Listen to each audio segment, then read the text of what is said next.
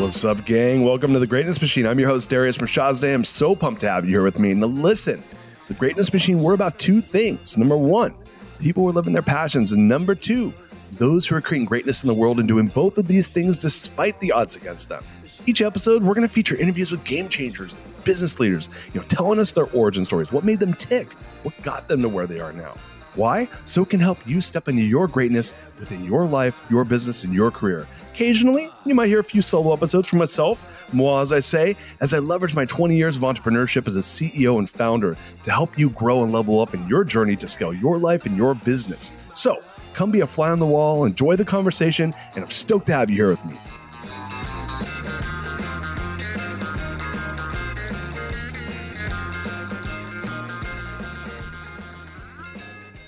What an amazing episode with Joe-Jon Duran, my friend, my business partner. This guy is an icon coming at us, former uh, entrepreneur and CEO who sold his business to Goldman Sachs in 2019, was the head of PFM and ACO, just ran a massive business at Goldman. Just left that business last year, and um, we've been working on our new business, Rise Growth Partners, but got him to come do the show. I mean, just such an awesome conversation.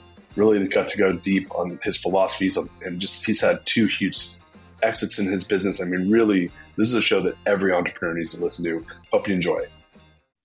Guys, welcome to today's episode of The Greatness Machine. I'm your host, Darius Mirshahzadeh, and boy, do we have a special guest. My man, Joe Duran, is in the house. What's up, Joe John? Hey, Darius. Good to be here, man. Oh, man. I'm so pumped to have you here. Joe-Jon, do you mind if I do a little bit of housekeeping and then we're going to get going? Oh, I mind dreadfully, yes. Don't ruin my day with housekeeping. Oh no! Go uh, ahead. So, Go ahead. All right, I'm doing it. So, listeners who are new to the show, The Greatness Machine, we're about two things: people are living their passions, and those creating greatness in the world, and doing so despite the odds. And my man Joe here is neither short of passion nor greatness. So, I'm going to give a little bit of color here on how I know Joe John because um, we've met. So, we met three years ago, and I was launching my book. I'm talking about my book all the time, and we have a mutual friend in common, Matt Stewart. And I said, and I say to Matt, and Matt goes, "Oh, you're you're launching your book. You, you got to talk to my friend Joe John. You know, he's he got on all these t- news stations, and I mean, he's New York Times bestseller." I'm like, "Yeah, sure, why not?" So we had a call. Joe Joe was very gracious, gave me 30 minutes of his time, talked about his book launch when I'm I'm, I'm doing the, the, core value equation, and then uh, and then you know, and then we kind of fell off. He was busy, busy guy, and we'll talk about why he was so busy. But he was a partner at Goldman Sachs at the time. And then uh, you know that was the end of it. It was just like, oh, cool, like two acquaintances, no big deal. Fast forward three years later, I end up in the wealth management space. Now, what I didn't say a moment ago was that Joe-Jon was the he was the head of wealth for Goldman Sachs for the whole world, and so I'm I'm in the space now, so I'm kind of paying attention, and I see in one of the industry publications that Joe Duran was leaving Goldman. And right around the same time, you had done Matt Stewart's podcast. So I emailed Matt. I don't know if you know the story. I emailed him. I said, "Hey, Matt, I have two questions for you. Number one, do you think Joe will do my podcast? And number two, do you think he'll be an advisor for my at the time um, private equity fund that I'm starting? And he goes, yes to number one. I don't think so for number two. so and you got I, the number two first before you got number one. who would have thought? who would have thought? So, um, so anyhow, um, fast forward a couple months later, we actually have a phone call, and Joe just rips into into my idea with my my business partner at the time, and just rips into the idea, but says he wants to have another phone call. That next phone call turned into many more phone calls, and uh, now we're building Rise Growth Partners together, and uh, it's been a good voyage so far, man. I hope so. I've enjoyed it. That's for sure. It's very different than what we first talked about. By, That's certainly in size proportions, anyway definitely much bigger, much bigger, much more interesting. Yeah. Um, I'd love if I could give a little bit of your formal bio, and then uh, we love sure. origin stories here at the show, so we'd, we'd love to jump into your origin story. You so, um, guys, Joe found, was uh, he's a serial entrepreneur. He's founded some massive, massive wealth management firms that have been massively successful. Um, most notably, he just sold uh, a few years ago his firm United Capital to Goldman Sachs and then ran all Goldman Sachs wealth management uh, for for all Goldman Sachs. But he uh, he's we should just recently, be clear: there was private wealth and personal wealth, which was the million to $25 million group. That's the group that I run. And there's the private wealth, which I did not run. So to make sure if anyone from Goldman hears this, I wasn't the king of Goldman. I was uh, right. a partner at Goldman. It was a, good sized business, 120 billion, 1.2 billion in revenue. So it was a pretty substantial business. I'm, I'm going to make sure I correct myself next time. PFM, right? Personal finance. Yeah, so, personal finance. So, so yeah. yeah. So now I know what that means. I never asked yeah. before. I just assumed it was the whole enchilada. Yeah. Um, so, um, and now he's executive partner at Rise Growth Partners, our new firm. Uh, New York Times bestseller, all around amazing human being. But uh, Joe, welcome to the show. I'm so proud to have you. I'm I'm even more proud that this is the second thing we're doing, and the first thing was the business thing. Yeah. But uh, I love if you could give some of your personal stories, some of your background or origin story to our audience. So uh, the accent, which is still here, is from Zimbabwe. I was born in Spain, in Barcelona. Uh, lived in seven countries before I was eight, and ended up in what was Rhodesia, and grew up to a broken family, a very abusive father, physically abusive, and um, in the middle of a civil war. When I was 12, 11 or so, uh, my parents got divorced. My dad had been in an awful motorbike accident, and my mom, who never even graduated high school, taught herself to read and write, is by herself in what was Rhodesia. And uh, I was 11. She was cutting my hair, and she said, I'm leaving your dad. He was still in the ICU at the hospital. And she said, You're the man of the family.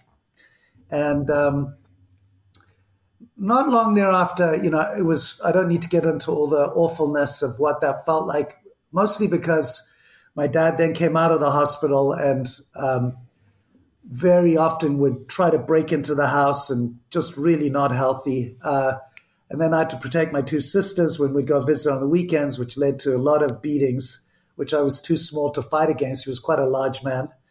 And, um, in my school life, uh, Rhodesia then became Zimbabwe, but my parents were functionally bankrupt uh, because the divorce and my dad was not a successful human being. And uh, the school that I was in uh, was 80, 95% white kids and 5% black kids. I'd been raised as racist. That's what the way the country was at the time. If you were white, uh, even if you're Spanish, you were considered white at that time. And um, the school then, Zimbabwe, Rhodesia became Zimbabwe. My own school went from 95% white kids and a few very rich black kids to 95% black kids and 5% really, really poor black, white kids. So it was like a complete mirror inversion when I was 13 or so, 12 or 13, uh, 13, I guess. And um, it was remarkable because it, it was the core foundation of something I learned, which is everything I thought was true turned out to be not true, you know? Hmm. Because these kids who I'd been taught that I was superior to were better athletes than me, better students than me, had all the same dreams and wishes I had, wanted to have fun, wanted to get through school, hated as much as I did.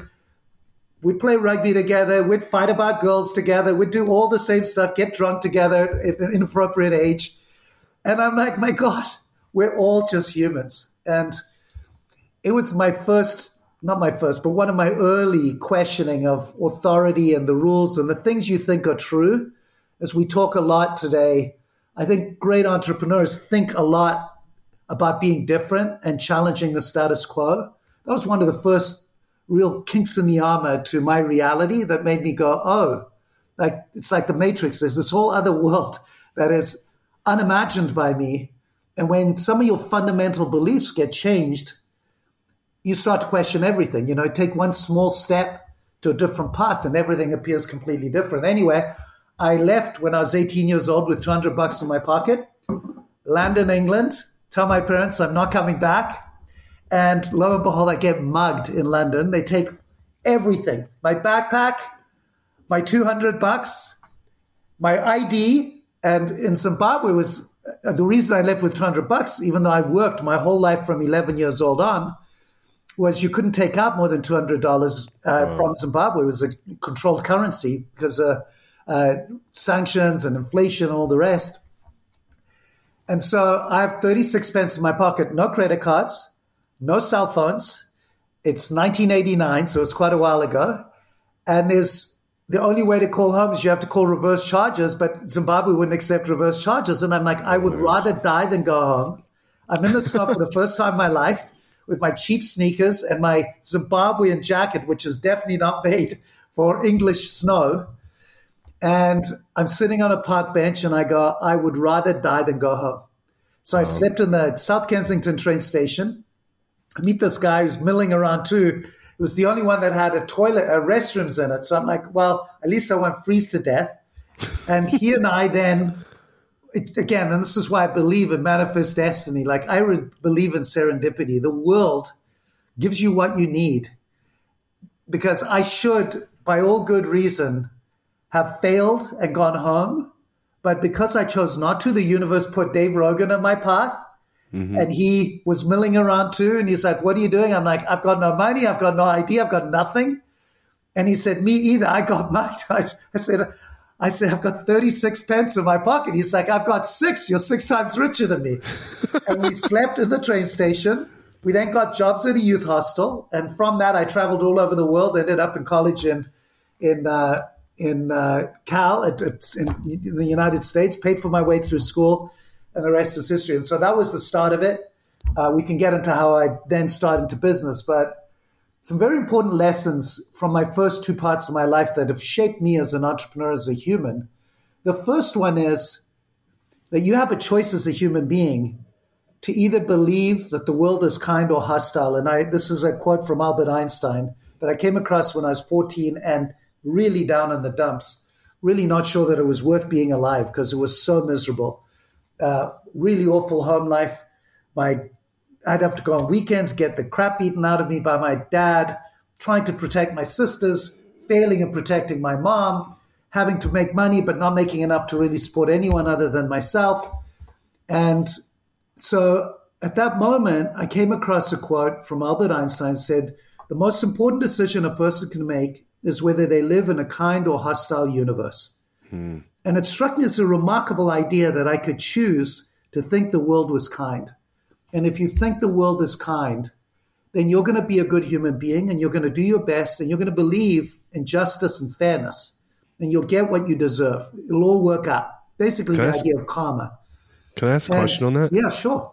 So, ha- having grown up in an environment that was host- that that one could easily perceive to be hostile, you know, if you're have an abusive dad, hostile, you know, even living in a country where there's war and, and you know, this is like visually and physically you're you're in hostility. Hostility is it's almost like um we had a guy on the show that was talking about being pickled in in what you're pickled in. It's like almost being pickled in hostility. Yeah. How how how did you flip that and say I'm going to choose for to, kindness? Like, how am I going to choose?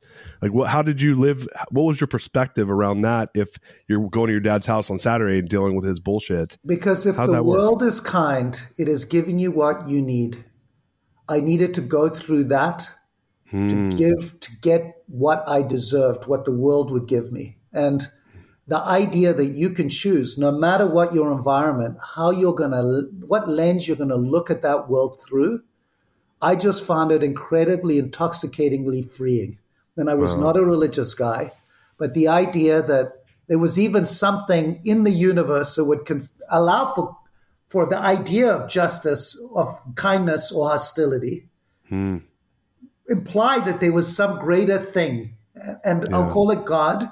You can call it whatever you want because I don't think the labels matter. The idea that there is a rhyme and reason to the universe and to your own life that it's there for a reason and you need to accept it and give it everything you've got. That's your only responsibility is to experience it and leave it all in the field.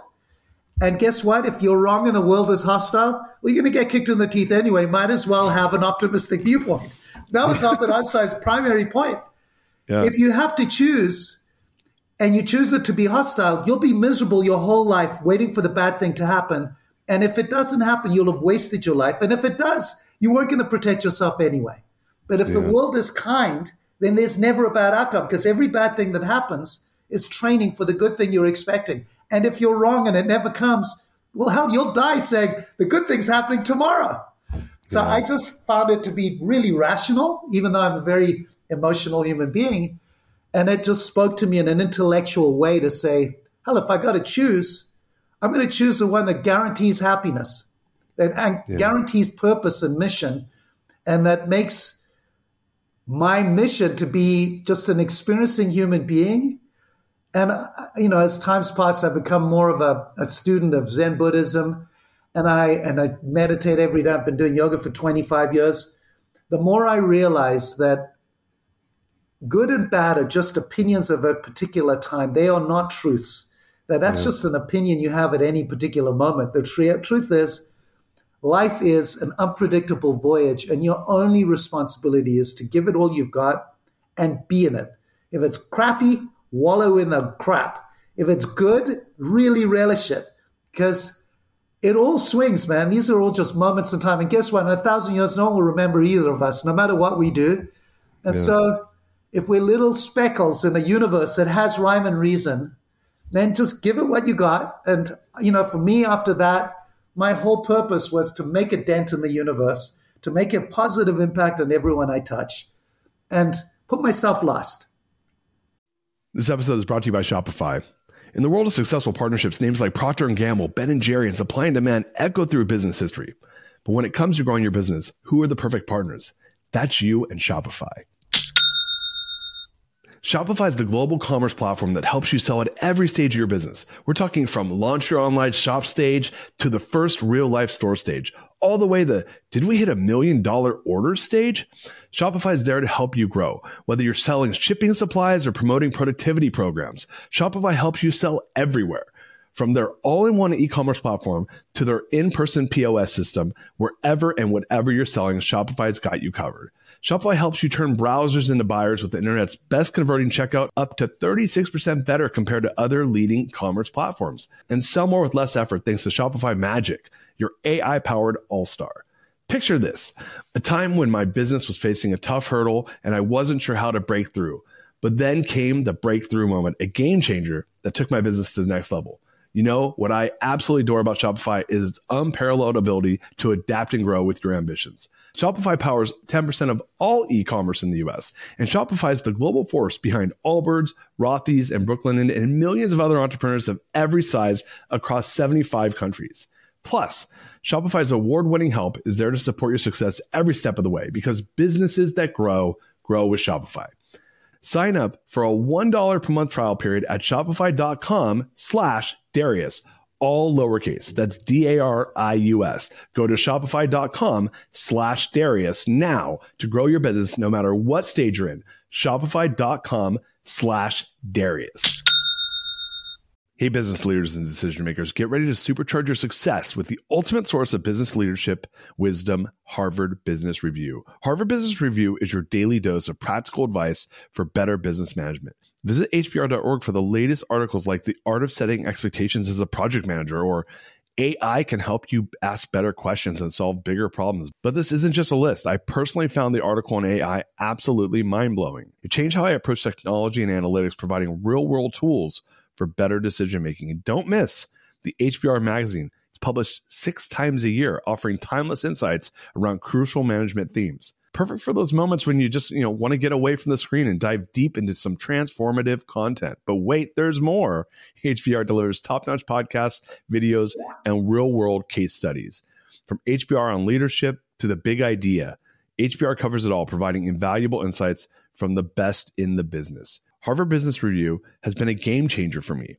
It's challenged my thinking and made me a more effective leader. And don't forget the newsletters. Stay up to date on a variety of business topics, ensuring you're always in the know.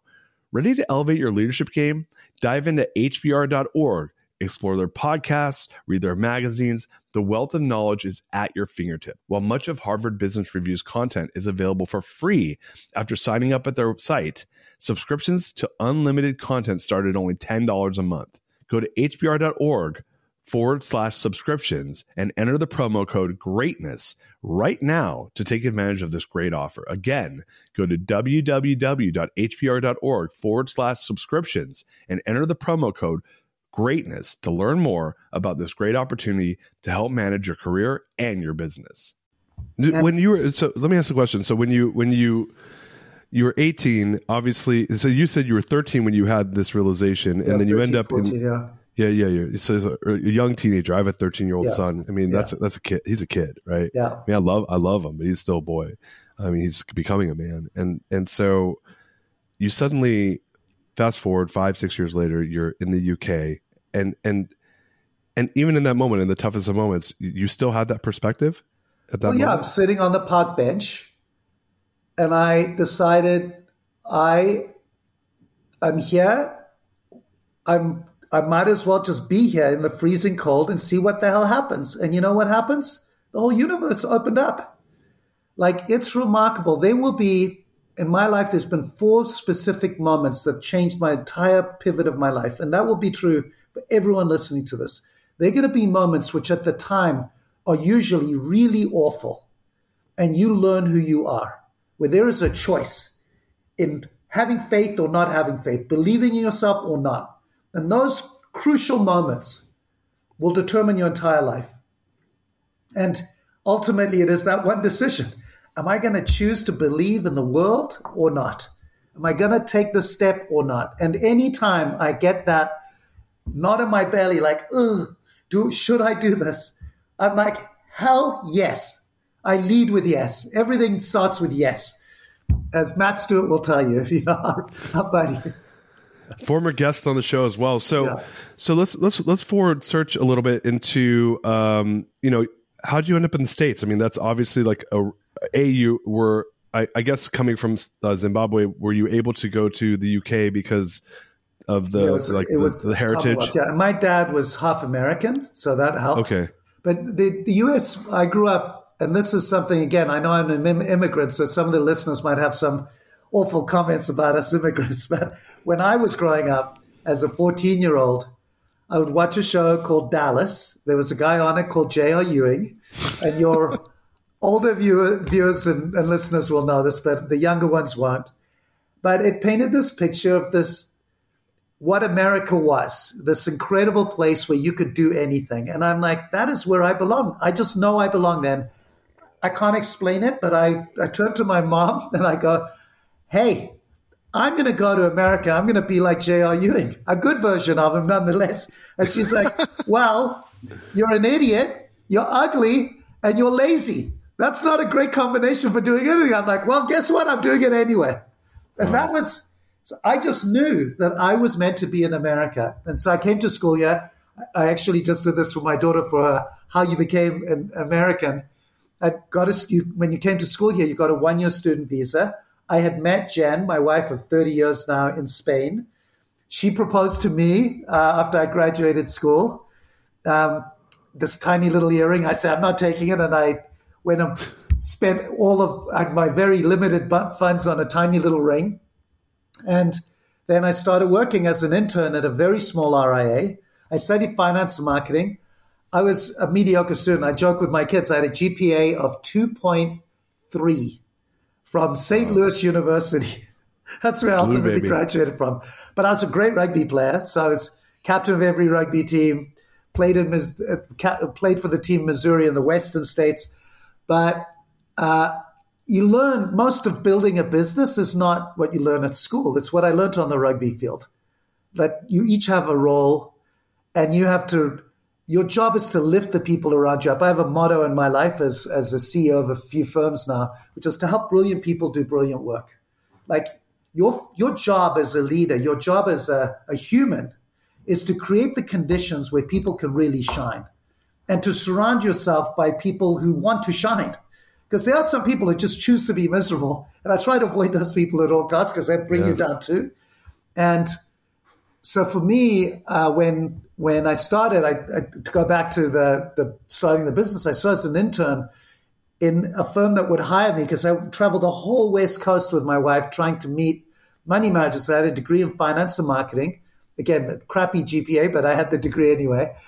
And at the very last stop in San Diego, there was a guy, Bob Doty, who was a PhD from University of Chicago. He had just bought this very small RIA with 30 million in assets, three employees. And he said, do you want to go be an intern? And I'd just been offered a job uh, by 3M as a fast track manager. And he says to me, look, if you go do that, your life's going to be very predictable. You'll be a manager, then you'll be a VP, then you'll be a G- GM, and you'll have this very predictable path. And if you join wealth, who knows what will happen, but I suspect you'll be successful enough that you'll never leave. And what year is this? What year is this? This was 1992. 1992.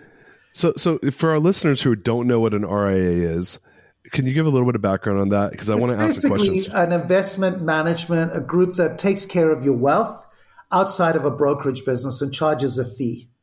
Okay. And, and so in 1992, yeah. the, 1992 though. Now, the, this is the business, by the way. I'm, you guys, listeners who, who listen to the show, know because I've been talking about my new private equity business, where where this is a business now that's a very big deal in the wealth management space. But in 1992, an yeah, independent RIA. Yeah. That was like like that, that was not that was an unusual place to be. Is that it was correct? Very unusual, but I didn't know any different. It was just a job, and I was a good salesman. So we took this business with thirty million. I I I was an intern, but I was very people liked my accent and they and thought I was quite good at, at what I did.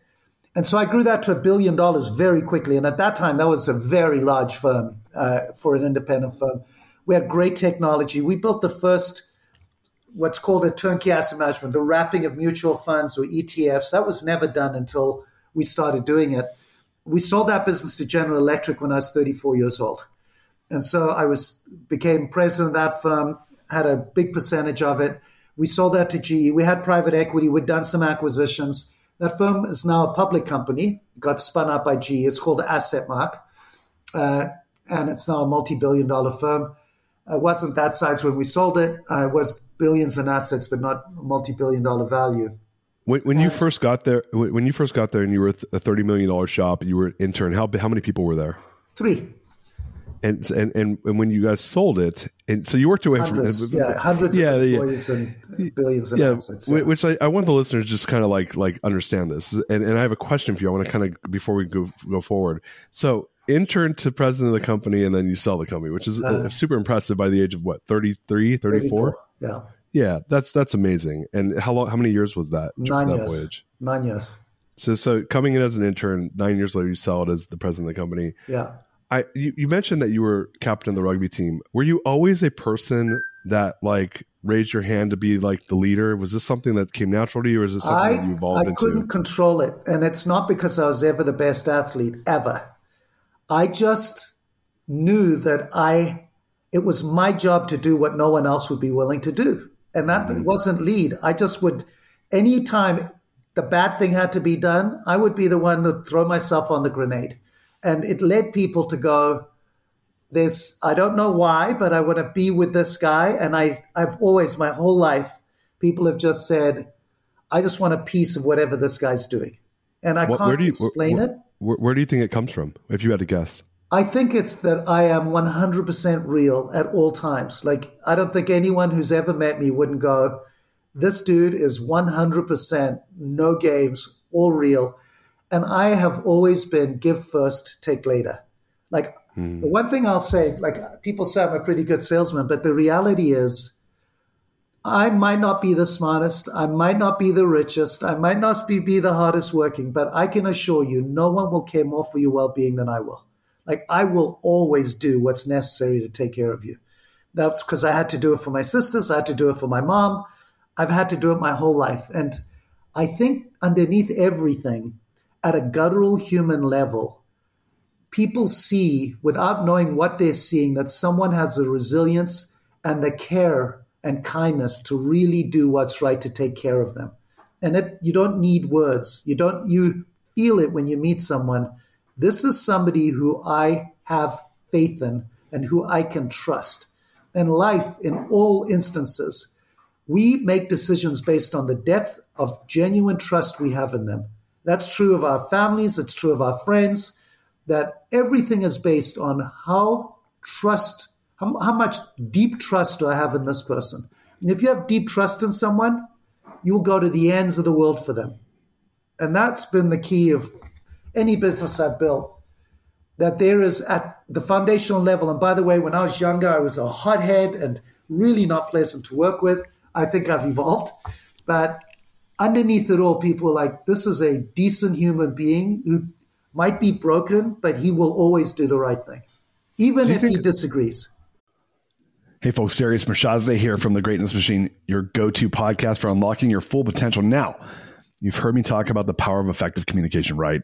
It's the key to amplifying your influence, engaging others, and really making your mark in the world. Well, well, Hold on to your hats because I have something special for you today. Economist Education has rolled out a game changing course on business writing and storytelling that's going to take your communication skills to the next level. Picture this Economist Education provides online executive education courses built on the expertise and analytical rigor of the economist itself. These aren't your run of the mill classes, folks. We're talking about two to six weeks online programs designed to empower business professionals like you to thrive in a changing world and workplace. These courses feature senior editors from The Economist and invited experts who dish out the insights on the latest developments in the business world. It's like having a VIP pass to the forefront of knowledge. When you sign up, you get a three month digital subscription to The Economist to support your learning journey. But here's the kicker, my friends get 15% off any course from The Economist Education exclusively available through my URL, education.economist.com forward slash greatness. And don't forget to enter the promo code greatness at registration to unlock your discount. This offer ends on March 31st. So you better hustle if you want to seize this opportunity now. Don't wait until it's too late. So, for 15% off any course from The Economist Education, head over to education.economist.com forward slash greatness right now and use the promo code greatness at registration. Your future self will thank you for it now.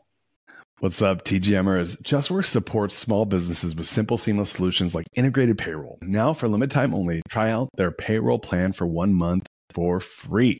As a reliable and flexible platform, Justworks earns back time, so you can focus on running your small business with big confidence. Running a business is demanding. And look, look, we've all been there. You know, you're juggling countless tasks and responsibilities every single day. That's why when it comes to managing payroll, you need a solution that streamlines the process so you can focus on what really matters growing your business. Experience the relief of streamlined payroll management with their comprehensive solution. From automated payments to accurate tax calculations and seamless withholdings, Justworks got you covered. Plus, their expert support ensures you have the assistance every single step of the way. And here's the best part there's no hidden fees. Designed to be flexible, Justworks can support teams of one to as many as your small business hires, including contractors. In just 30 minutes, set up a payroll that streamlines paying your team, saves time, mitigates errors, and is a desktop and mobile friendly. You can even integrate time tracking and benefits that support running your small business with big confidence. Don't miss your chance to get one month free by visiting justworks.com slash greatness. Secure the limited time offer and start letting Justworks run your payroll so you don't have to. Start your free month now at justworks.com forward slash greatness. Let me let me ask you a question because I actually it's funny when as we've gotten to know each other, I, I think I see a lot of myself in you. Um, like everything you're describing, I'm like that's how I feel, right? And so when you say it, I'm like, uh huh, that's how I feel. And one thing that in being that type of a person, where I've always been one to be like, that's not fair, and I'm going to call it out, even if it's an unpopular thing to say, and I will take the grenades and I will feel the pain because that's the right thing to do at this moment. I've found that rarely is it reciprocated. And I've been disappointed in a lot of people over my life because of it. How do you feel about that? I I have learned that if I'm ever disappointed, it's because I have irrational expectations. I'm a big student of Vedanta, and disappointment mm-hmm. is either a reflection of you having misguided expectations mm-hmm. or you being selfish. It's one of those two. It's always one of those two. If I am frustrated at my truly exceptionally awesome wife, it is never her fault. It's that I want something from her that is either selfish or that she is not the human who would do that thing. Yeah. And it's very, very hard. I'm a huge believer in extreme accountability, like extreme ownership. I will never yeah. blame anyone for anything in my life because it's mine. And I choose to react however I choose. I choose to set the expectations. And if somebody doesn't live up to my expectations, then my expectations were wrong. And yeah. as a parent of three amazing daughters, whenever I've had a fallout with any of them, especially I have a 15 year old now, my youngest, but I'm reminded of it all the time. If we have any falling out, it's not her fault, it's my fault because I'm the mature one. I have expectations that are not reasonable, or I want something that she doesn't want to give me, which is selfish. So I think if we all as humans spent less time pointing fingers and spent more time going, why do I need this? Why does it hurt me? What am I feeling that, that's causing me to, to be hurt by this or angry mm. by this? that's usually rooted in some fear or some insecurity that you haven't actually stared at. And so I, I again, because I meditate and read so much about how we all think about this world, I always just start with me. Yeah. It's pointless getting frustrated at the circumstances because they are what they are. And one of the lessons I try to teach my girls is the outcome is not something you get to choose. There mm. is like you can give your best to a game and still lose. But as long as you've given it everything you've got, all you can do be is spent and bummed that you lost, but you won't kick yourself over it because you had no say over whether you ultimately won or not. Things happen that you have no control over. That's true in business, it's true in life, it's true in everything you do. That you can give it your best crack, and ultimately, if you worry about the outcome, you'll take shortcuts to ensure an outcome that maybe you wasn't meant to be. So again, because especially in America, we're so results oriented, and I'm no different. I'm a competitive mm-hmm. human being. I try to remind myself, hey, this isn't about anyone else. This is about me. It's about what I gave. And what I get will get taken care of. And sometimes the biggest losses end up being the biggest, most valuable lessons you'll have years later, which is hard to absorb when you've just taken a crack in the teeth. But there's not a moment where I wasn't knocked back on my ass, where I didn't look back years later and say, "Oh my God, thank God I got kicked in the teeth the way that I did." Yeah. But as you, if when you're younger, you take it personally, and this person did me wrong, and that person disappointed me. I'll tell you, in the last business, I made 150 millionaires, and as you've seen, I think I've had an impact on the industry that that is outsized for a little Zimbabwean guy who came in with 200 bucks, and yet Definitely. There will be people who don't know me who say I'm an arrogant this and arrogant that, and he's an opinionated that. And some of it might be accurate, and it doesn't matter. What I know is the people who are closest to me have the most love for me. And that's the most important thing, really, because they know you. And yeah. they will, nonetheless, even though I made 150 millionaires, how many of them sent me a note of thank you? Three. Wow. The prior firm, That's... dozens of millionaires. One, why? Wow. Because when people get to that outcome, they almost always feel like I earned it, I deserved it, and they did. And usually it's like, man, I should have gotten even more because they're comparing the themselves to everyone else. They don't go, I don't know where I could have gone that I would have made $8 million, $10 million. Where else could that have been? And thanks, Joe, for giving me that crack. And by the way, everyone who's I've worked with, typically goes on to do spectacular things, and I know they appreciate it. You just never think to say, hey, I couldn't have done it without you. And I'm very good about telling them all, you deserved it and earned it. And I'd say it all the time. And so they felt like that. And it's true. They did and they, they deserved it. But people, look, we're all selfish human beings. We're all right. on our voyage. We're going to, we were born alone and we'll die alone. And that's the reality. And the truth is, most people use other people's success as a gauge for their own success or failure. They don't really care whether you win or lose. They just get annoyed that you you're beating them, even though it's you're a right. fixed. It, they just act like it's a fixed pie, and by you succeeding, you're taking something from them. And I tell everyone, it's not a fixed pie.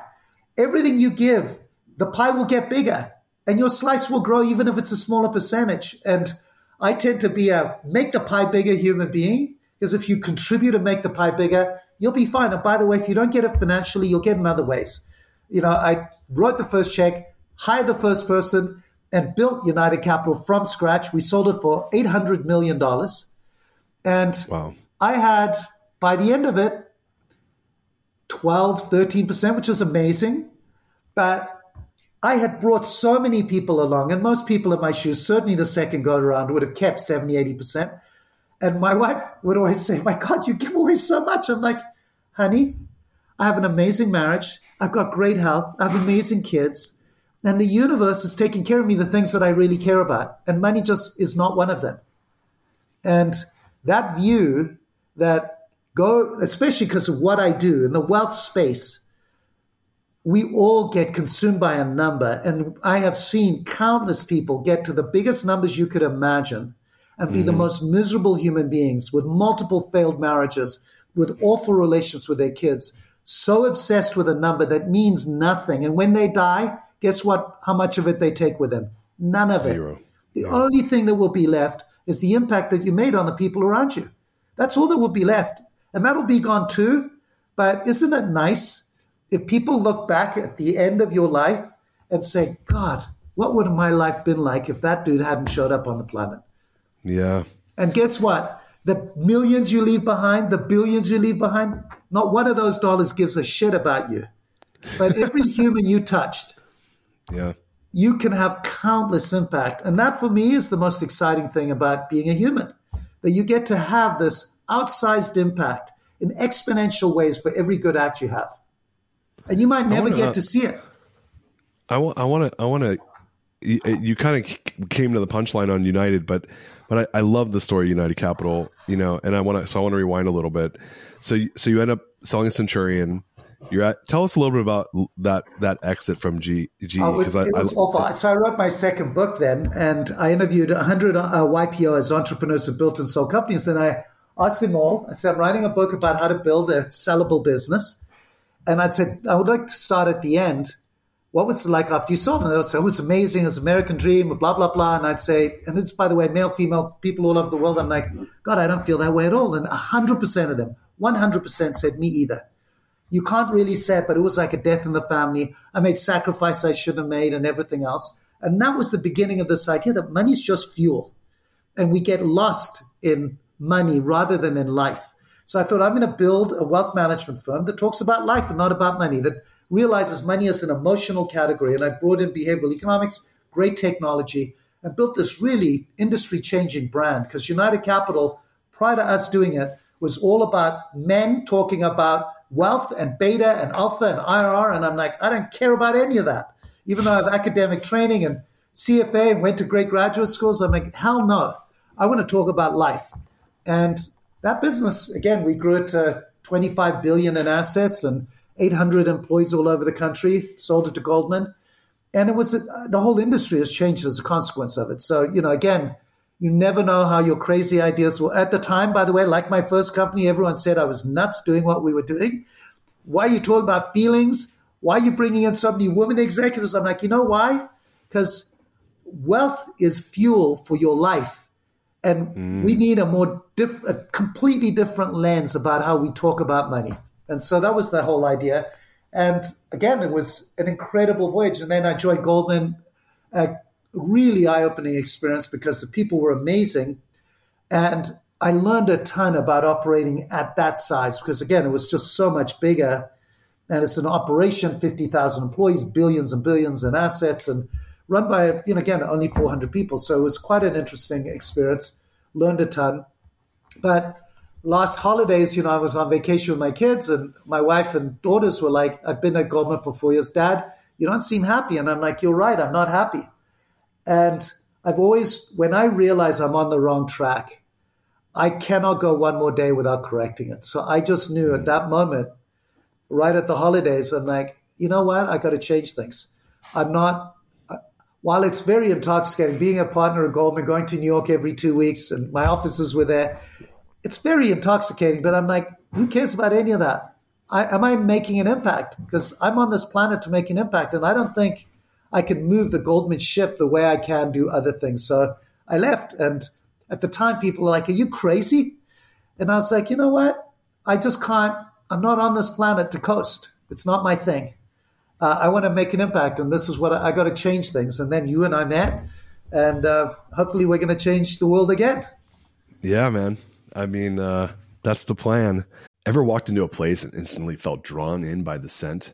Let me share a recent shopping experience. It was a crisp morning, and I decided to browse through a new store that had just opened in the neighborhood. As I stepped inside, a refreshing scent of citrus and pine greeted me, instantly lifting my mood and making me feel welcome. As I explored the aisles, the pleasant aroma lingered, enhancing my shopping experience and making it more enjoyable. It made me realize how much scent can influence our perception of a store and how it can make a difference in our overall experience. For stores using scent strategically, that can help them stand out from the competition and create a welcoming environment that keeps customers coming back. If you've ever been in a Banana Republic, Abercrombie, Marriott, or Westin, you know how fragrance can take your experience from good to incredible.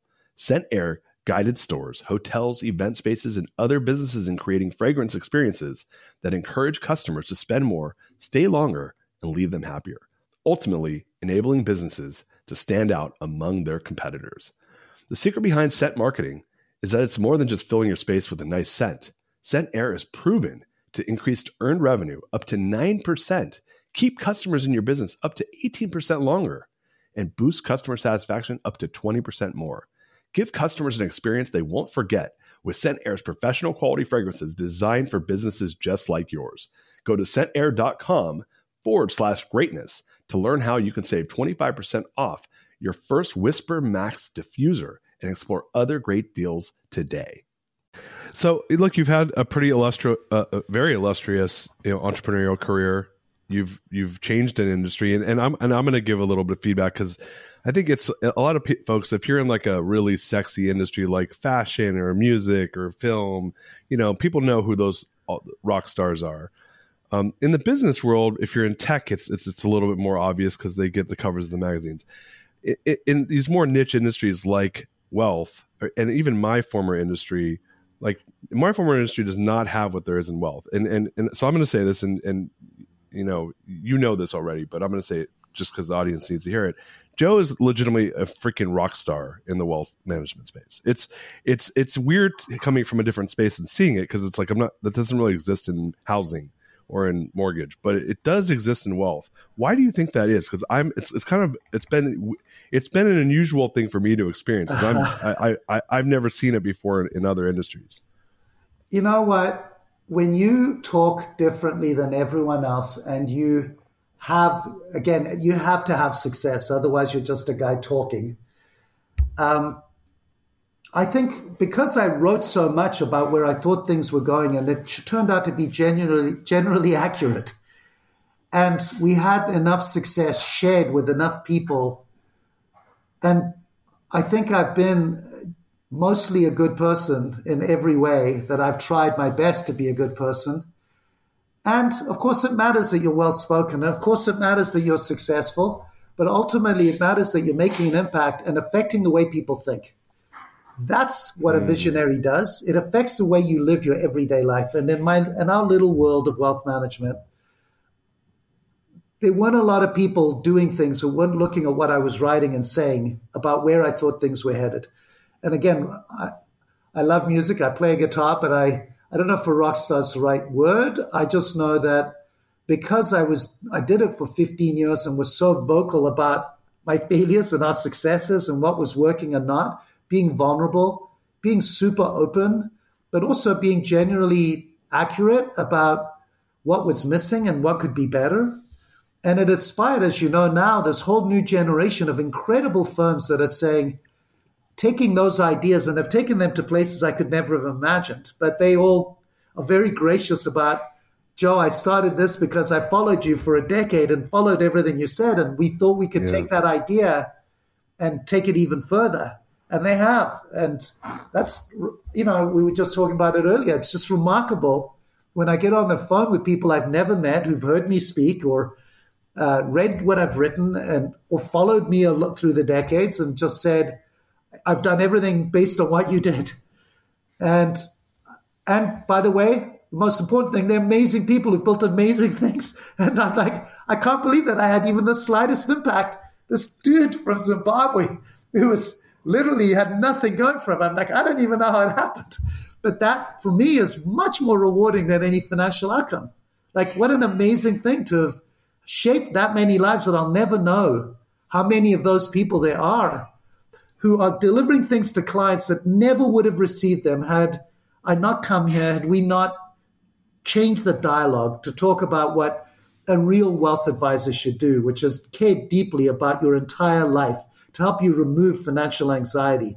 Like that's not the way people talked prior to United Capital. People would talk about wealth as an investment solution, maybe a financial plan. And we changed the discussion to be like, look, if you're an advisor, your responsibility is to take the financial stress out of people's lives, to make their lives easier, to help make things more comprehensive, to understand who they are so that they don't make screw ups in their life that ruin it. Because it doesn't matter if you outperform the market or not. What really matters is Are you making choices that align with your values? That's all that mm-hmm. really matters. Like, I promise you, when you look back at your life, the things you will remember when you had to make a trade off between money and something that was true to yourself. Like, I always wanted to be close to my family, but I chose to be away from them to make money. And whether you feel good or bad, those moments in your life where you didn't live up to your highest ideal of who you wanted to be will be the moments you regret forever. There is an ideal version of us that we all have in our mind, and then there's the real version. And the gap between who we want to be and who we are, the narrower that gap is, the more energetic, the more happy, the more authentic and real you'll be. But that gap, if you don't monitor it and say, Am I truly who I want to be? Am I acting like that ideal version of me? And how frequently is that not true? And it will be true often that you don't live up to the best version of you. But if you don't take the time every day, I meditate, but every day and go, at what times today was I not my best version? Hmm. Do I wish I'd have done something differently?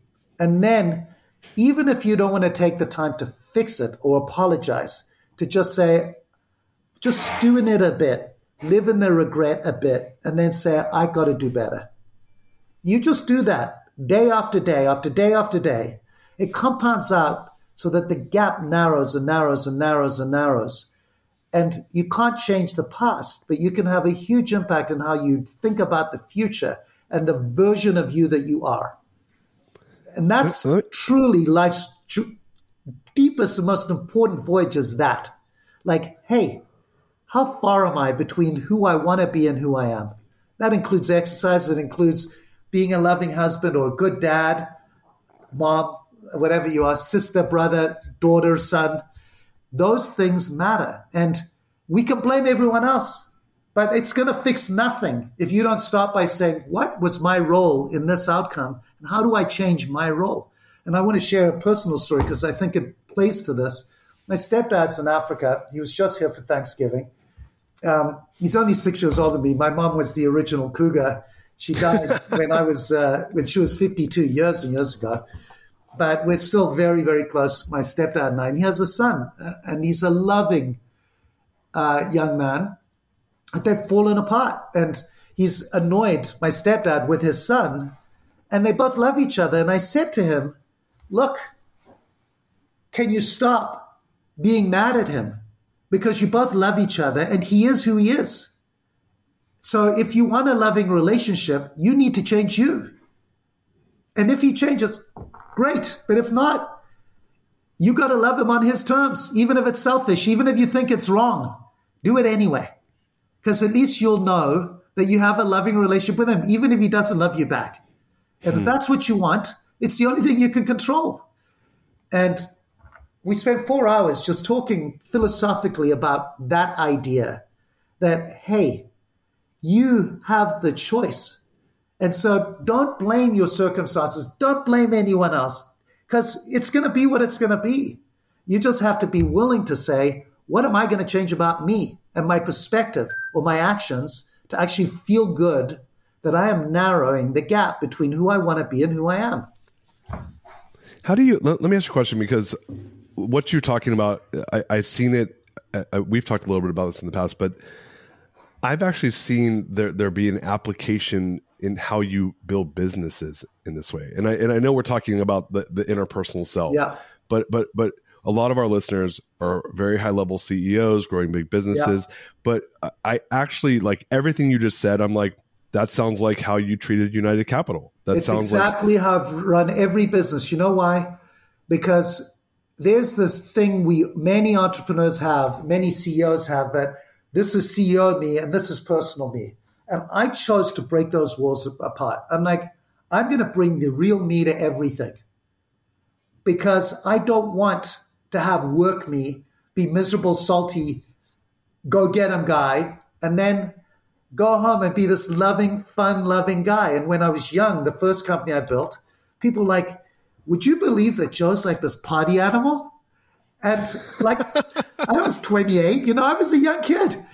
And yeah, yeah. people would be like, he's so serious and buttoned up. And finally, I'm like, why the hell am I so serious and buttoned up? Like, I'm a fun guy. And people like me and have fun with me. Like, why don't I bring that to work? It was remarkable how much quicker our business grew, how much better the talent we recruited when we narrowed the gap. And I said, what kind of company do we want to be? And then what kind of people do we want in it? And let's just narrow the gap. And as you know, at Rise, we have three simple rules. We're good people. And what does that mean? We do the right bloody thing. Number two, we do work that matters. So only do the things that make you proud, that are important and make a difference. And third, we have a great time. Like those are three really simple rules that you can have to run a business. And it's been very effective for me. It's allowed for, for us to always have a great voyage. We've fortunately been successful too. And my stepdad will tell you, he can't believe we were successful because he always believed and told me this, and I believed it too. In order to be successful, you must sacrifice, you must suffer. Well, that's not true. That's just a story we tell ourselves because in order to get to success, most entrepreneurs went through huge suffering. We're all broken human beings. There's very few entrepreneurs who don't come from suffering and pain and insecurity. And so we bring that into our souls and make that part of our ethos, but it's not true. And when you let that narrative go, when you let that falsehood go, it's remarkable how you can create a business that can be successful and also fun and most importantly mission driven and actually be proud of every day that attracts like a lighthouse the most attractive people the most brilliant people. What do you um you know you had said earlier you were talking about not being like obviously you're you you're a competitive person and you have that fire burning inside you and and you've accomplished so much. But you said something that that maybe might be counterintuitive to listeners who who heard you say one thing. You said that you're not focused on the outcome. You're not trying to create an outcome. And yet like you've had these amazing outcomes consistently happen and i know that like for me i i've struggled with that in my life and i think other people struggle with that why do you think that is I think that, first of all, people are, we tend to be very messy thinkers. And I am long term greedy rather than short term greedy. And what that means is I'm thinking five years out, not next week. And the advantage of having a privately held company is you can think long term greedy. And so, what you want to do is say, where do I want to be in five years? And break it down into increments that are manageable and bite sized to be crystal clear but if I want to be there in five years, what has to be true today? What has to be true six months from now? What has to be true year, a, a year from now? As you know, when we were starting this, we had a mountain of things to do. I'm like, guys, only two things matter. We're going to get the right partners in place and we're going to get the right financials in place. Everything else is secondary. Because if we don't get that, we don't get to the next space. And the way you need to think about it, my next book, my fourth book, is on this idea. I'm calling it The Voyage and it's this idea that you are not going to end up where you think you're going. I've never started a business that ended up looking the way I started expecting it to look. Think about Columbus going to India. He didn't get where he thought he was going, he got somewhere better. And it's true of every entrepreneur. Wherever you think you're going to be in five years, it will be different.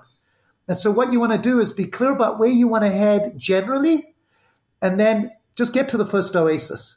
Because once you get to that next oasis or the next island in your voyage, you're going to have a bigger boat. It's going to change the trajectory of next stops that you might go to. You're going to have different people on that boat. And you're going to have different supplies on that boat. You might be able to go a lot further and you'll get to the next island. And then you're going to say, oh, wow, look at that over there. And you're going to see opportunities. So being agile, but persistent and have a long term greedy view the outcome will be whatever it is. I never imagined I'd sell to Goldman Sachs. I never imagined I'd be a partner of Goldman. And yet there it happened. I was just looking to build the best thing I could and keep growing and cre- keep creating a great business that was built to last with great culture, making an impact, and just get to the next stop. And then we'll figure out what goes next. So, you know, again, nowadays, five years is too far out. I think a three year increments are more than enough. But break that three years into one year. Once you get to the end one year, ask yourself, is that three year goal too conservative? Should it change? And make the pivots. Yeah, I love that, man. Um, Persistence, adaptability, and optimism. Those are the three. Like those are the magic three if you're going to be successful. All right, listeners, you heard that. We're going to put it in the show notes, so you got to tattoo it on your arm. Um, I want to, you know, that we're we're coming near the end of the show. We have about nine minutes. I want to talk about one thing, and I want to go to the greatness question. So there's something I learned from you that um, I had never heard someone say before, and it it it, made me actually. Th- I kind of started going back through my life and thinking how I'd apply it. So you talked about this concept of working at the top of your license and how you when you talk to young young folks who are looking to really you know do great things in the world that that you think that's really important. Would you mind teaching our audience what that means? Because I think that was one of the more profound things I've learned from working with you. So, uh, working at the top of your license basically means leaning into your strengths and spending your time, the vast majority of your work life, on the things you're great at. I'm not a detail guy. I hate operations. Uh, and all of the specific things that aren't about laying new grounds. I am a guy who needs to be out on the boat, finding and charting new waters. But I recognize if somebody's not making sure people are fed and taken care of, I'm going to fail. Now, when you start up in your career, you're going to have to do it all, and you're going to learn what you're drawn to and what you're not. And as you get more mature, you're going to have things you're great at and things you're very marginal at. And you need to, if you're going to be successful, recognize where you are not contributive, where you're there but not adding value, because that's how you will fail. You will fail because you won't pay attention to it. So you either have to become marginally better, which is a waste of your time because then you're not working on your best skills, the top of your license. But you can't ignore the fact that you have to be well rounded to succeed as a human and as a business person. Then you need to complement it. So my first partners are always people who are great at things that I'm not great at. Like you are an amazing guy at following through at all the stuff that I have no interest in reading the shareholder agreements. And now I'm good at it, but I I hate it, and I know it's not what I'm great at. What I'm great at is telling the story, p- figuring out where we need to go. I'm pretty good at making sure the math works, but what you need to do in every environment is say, where I'm not great, I got to bring great in and surround yourself with people who allow you to shine in the things that you are put on this earth to do. And that's true in a business context too. When you hire somebody, there's a great expression my um, Bob, my uh, former chairman, had, which is every single diamond, even the perfect ones, have an inclusion. Now, every mm. diamond is also has brilliance. And Julius Caesar had this expression: whenever you take uh, any group of people over, he was one of the greatest conquerors in the world. The reason the Roman Empire was so successful is whenever they took over a new group of people, they would say, What's their brilliance? And they would use that brilliance for the success of the Roman Empire. Mm. So they'd have a group that were really great with fabrics or with spices or with warcraft. They would say, This is what we're using and taking from this group to make the republic better, to make, again, whether you approve of their conquering ways or not, you can still learn from the idea that this was Julius Caesar, that every human has a brilliance. Every person, every group of people have a brilliance that they can contribute to you. And that's true, by the way, of anyone you meet in your life. So, this idea of you practicing at the top of your license, it's also true that everyone you meet has the opportunity to teach you something, no matter how superior you might feel to them. I put quotation marks around that. Because truly, nobody's better than anyone. But if you take that view that everyone is in front of you for a reason and has some form of brilliance to share with you, and also, by the way, has an inclusion, so that I very early on, whenever I work with anyone, I go, what is their inclusion? What is the carbon mm. footprint in here? And can I live with it? So I like them when they're really obvious, because then it's like, okay, they're really obvious. No one's going to see their brilliance. And I know I'm not going to mention his name. You know who I'm thinking about yeah, yeah. Who has the minute I met him, I'm like, oh, this is a guy who absolutely gets underestimated by everybody. And I immediately went, he must have an incredible brilliance, and he does. I love that. I was going to ask you what my inclusion is, but we'll leave that off air. Um, um, let's let's let's go. You know, we got a couple minutes left. I'd love for us to get to the greatness question, and we'll get the show wrapped up. And um, man, you first of all, too much. Yeah, I care too much. You care too much. Uh, it's the fatal flaw of most entrepreneurs. They are overwhelmingly loyal and actually don't realize that by caring so much, you end up harming the other person. that you're not actually being kind by softening the blow, by being too gentle and not being direct and straightforward when somebody's not. And I will share that with you because I love you. And I see that it's a lovely, lovely flaw to have. Unfortunately, hmm. it's not one that I have. Yeah, but it I, I it, it, it, balances out though because I'm yes. learning from you, so yeah. it's good. I love that. All right, I appreciate that. That's good, and, and I actually appreciate that you shared it. Um, well, man, listen. First of all, I'm so pumped to have for us to be on this voyage together and um and the fact that we did the podcast second and the voyage first is even better. That's good. Um and um yeah, let's let's go to the greatness question and we'll get wrapped up here. So, uh, listeners, you know the greatness question, and when we have greatness like Joe Duran on the show, we love to hear. It. Which, by the way, man, you've been dropping like like this could have been ten episodes of, of greatness that you dropped on the show. So I really, I really do appreciate the amount of knowledge bombs you've been dropping for our, for myself and for the audience. I always learn from our guests, and this has been a great episode. So, but let's end with our greatness question. So, what is the, the number one barrier to creating greatness that you've overcome in your life, and how did you overcome it? Asking the question, "What if I'm wrong?" Uh, when I was younger, 28, 29, when we first crossed the billion dollar threshold, I really believed we were indestructible I was an arrogant ass. I listened to nobody, surrounded myself with people just like me who kissed my ass. And I was not a great husband, to tell you the truth. And I don't think I, I would have been a great dad either, or even a great friend, because I just always presumed I was right. And the most important thing I learned when I started studying deeply, um, and I learned this from the Dalai Lama, which is every good act comes from humility started with the question, What if I'm wrong? If you ask that question of yourself in everything that you do, you open the door to possibilities about yourself and the people around you that allows you to be vulnerable and open to corrections and to growing. If you are not willing to ask yourself, What if I'm wrong? you will stop growing. And your requirement as a human, you either grow or die as a human. Hmm. And that should be true until the day you die. That if you ask not because you have lack of confidence, not because you have lack of belief, but just ask the question, what if I'm wrong? In every relation with your kids, with your spouses, with your relationships, with your workers. It allows for people to challenge you. Even if you're an opinionated ass like me, everyone knows. Just challenge him. And I, I'll ask a lot of questions and I will pivot the minute I realize, oh, you're right vulnerability and being wrong, believe it or not, is hugely important to attracting the most amazing things to your life. So to me, that would be the, the counterintuitive but honest answer that led to my most success in this world is just being open to being wrong. And most importantly, in your opinions, your opinions are not facts. They're just thoughts that you have that will change. Love that, man.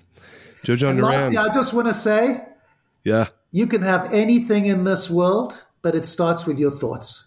You're a prisoner of your thoughts. So just spend time asking yourself, why do I think how I do? And is it serving me? Is it actually helping me to get the life that I want? Because you can have anything you want in this world. Darius, I've really enjoyed this. I, I know I've done nothing but talk, but no, I hope no. anyone listening that this has been useful in some small way. And uh, thanks for uh, for having me on. Yeah, the, you know the, the the pleasure was mine. So much gratitude from me to get to, like I said, spend time with you like this. And um, for listeners, uh, look, I have a front row seat to seeing someone that's manifested a beautiful life for himself.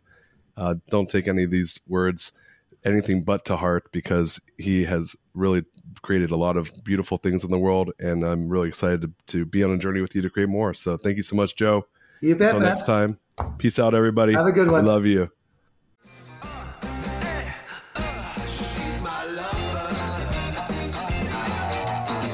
You are listening to The Greatness Machine, and that's a wrap for today. Listen, if you love what you heard, subscribe to the show on whatever podcast platform that you're tuning in on so that you don't miss any of our future episodes. We have tons of great people coming on, and we're, we're stoked to have you here to enjoy it with us. leave us a review. Tell us what you love most about this particular episode. We love getting the reviews. We love to see what you guys love most. And if this particular episode, you know, made you think of someone who's leveling up in their business and in their life, print screen, share it with them. Leaders are the best givers, and after all, we're all here to support and grow with each other. And in case you want to see some of the fun behind the scenes shots or some of the things that we're doing, I'm actually writing about this in my weekly newsletter. Go to www.therealdarius.com and subscribe to my newsletter. We're talking about fun things like business and life and mindfulness and cryptocurrencies and gosh, I don't even know everything and anything, but it's tons of fun stuff I write about. I try to get it out on a weekly basis. You can subscribe at www.therealdarius.com. And with that said, look, thank you guys so much. Appreciate you. I love you. Peace. We're out of here. See you guys on the next one.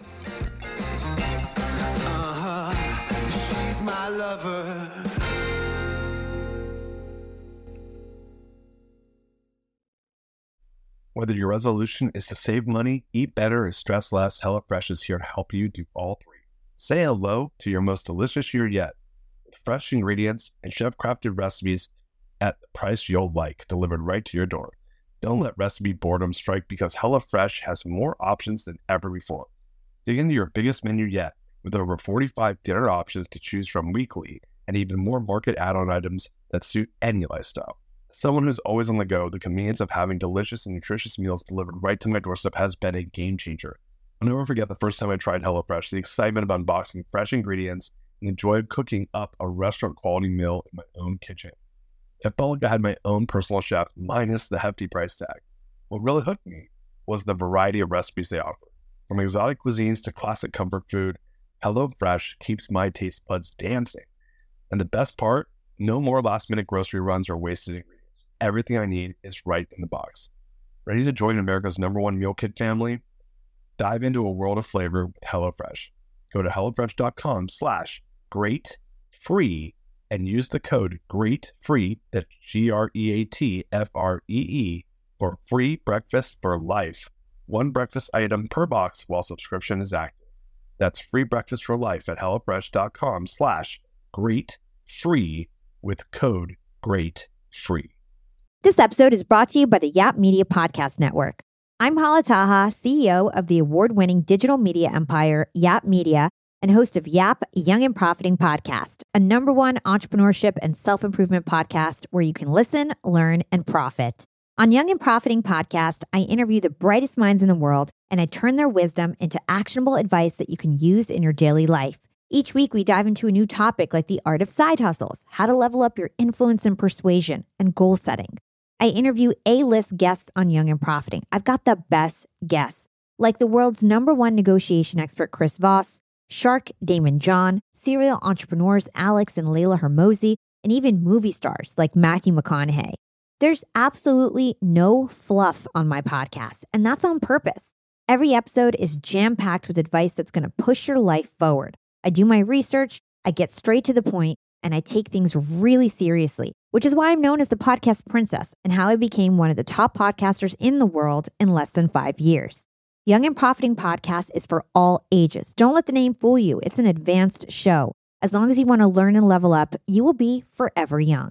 So join Podcast Royalty and subscribe to Young and Profiting Podcast, or YAP, like it's often called by my YAP fam, on Apple, Spotify, Castbox, or wherever you listen to your podcasts.